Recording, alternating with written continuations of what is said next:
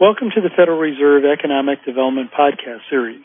I'm Paul Krutko, Chair of the International Economic Development Council and CEO of Ann Arbor Spark.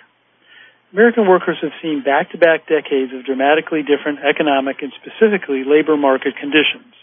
As the country continues to regain its footing after the Great Recession, many of the effects of this recession continue to be felt in a variety of ways, such as persistent unemployment and diminished wealth accumulation. So after experiencing these conditions, what are Americans' perspectives on employment conditions and the future of the workplace, and how have those changed over time? A recent book addresses that question, and its description of the current and evolving view of workers themselves may help practitioners and policymakers better understand labor supply issues. Today we're speaking to Carl Van Horn of the Heldrich Center for Workforce Development at Rutgers University.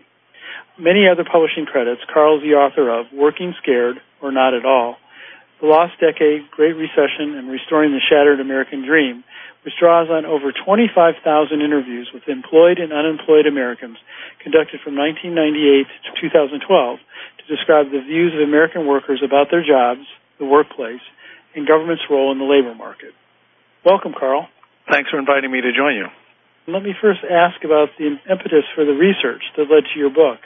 Can you tell us about the general economic and labor market trends in the past few decades that warranted further study? As we all know, the economy has been going through some really traumatic and wrenching changes over the last couple decades, and none more obvious than the Great Recession that occurred in the late part of the first decade of this century. And in many ways, the labor market problems continue even as we speak today.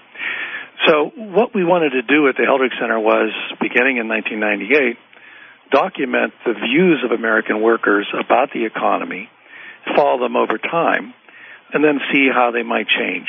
We also wanted to do it with a national random sample of workers, so it wasn't just anecdotes from a few people, and it also wasn't the kind of information you can just get from economic statistics, although that's very valuable too.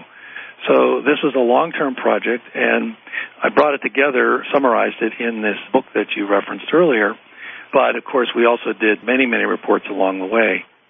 Carl, you've heard from tens of thousands of unemployed Americans as you developed your book. What were the main messages you heard from them? And what, if any, of their comments did you find surprising or unexpected? The title of the book kind of summarizes it, which is they're scared. Most Americans, even when they're working, they're really worried about their future. There are very few people that have anything close to what we used to call a permanent job.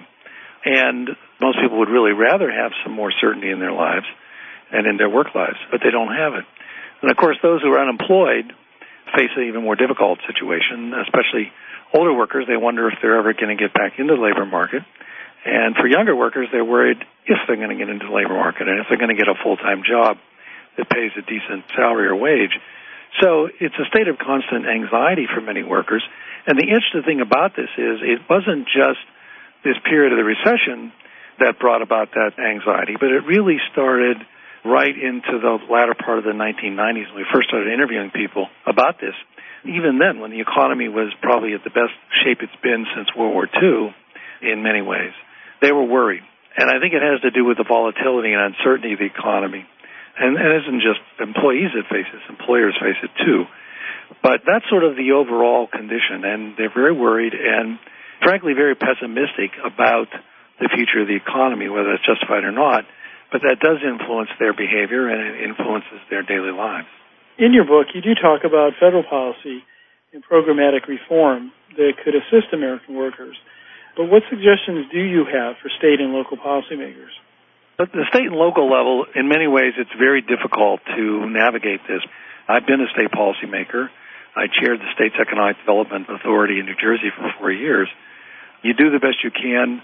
Of course, you struggle to try to maintain as many jobs and grow the jobs in your own state. But at the end of the day, a lot of what you're doing is just taking jobs from somebody else or keeping them from leaving your state and going somewhere else. So most of what states do, do does not really grow the overall economy from a national perspective. And then at the local level, of course, the problems are even greater. But having said that, you know, what states and localities can do is work on the fundamentals of their economy, and that's really education, transportation, infrastructure, if you will, to make sure that those fundamentals are in place so that they know that their economy is competitive and that their workforce is well educated to meet the demands of the 21st century.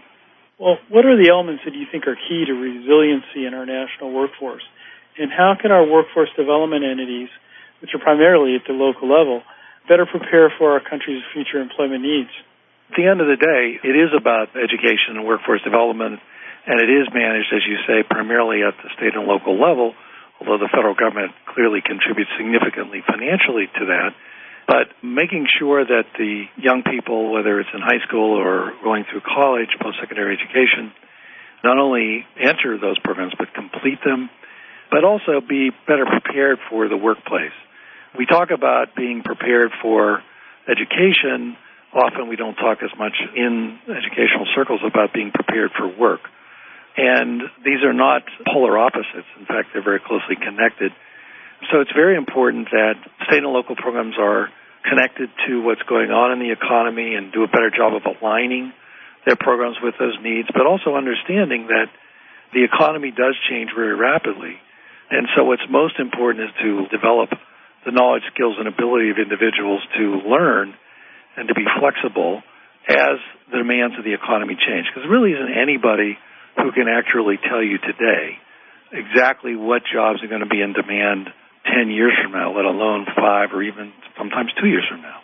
But that doesn't mean that you don't know that you have to be well educated and nimble in order to have a successful economy and in order for a family and an individual to succeed in that economy. So that's general advice, but frankly, it's very important advice that we just really need to continue to strengthen the quality and performance of our educational programs at all levels. That's very important at the state and local level.